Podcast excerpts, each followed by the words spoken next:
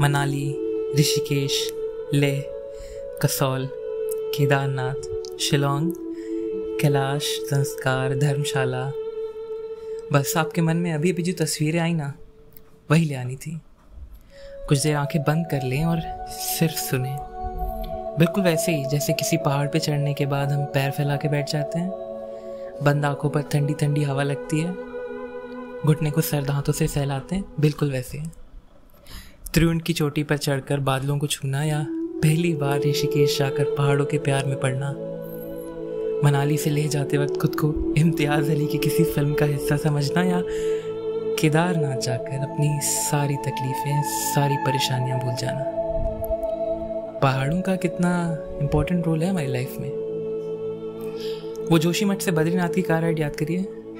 या जब शिलोंग में पहली बार बर्फ़ गिरते देखी थी? याक के दूध की वो खट्टी मीठी चाय। हाँ बिल्कुल, लद्दाख वाली, जिसमें नमक डाल के पीते हैं।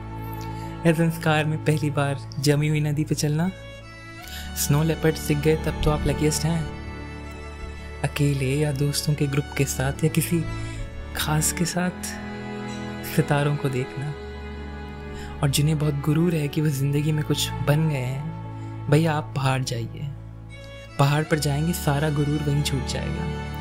ये ऊँचे ऊँचे पहाड़ हमसे पूछते हैं, आप कौन? जैसे हमारी सारी हस्ती वहीं मिट जाती है।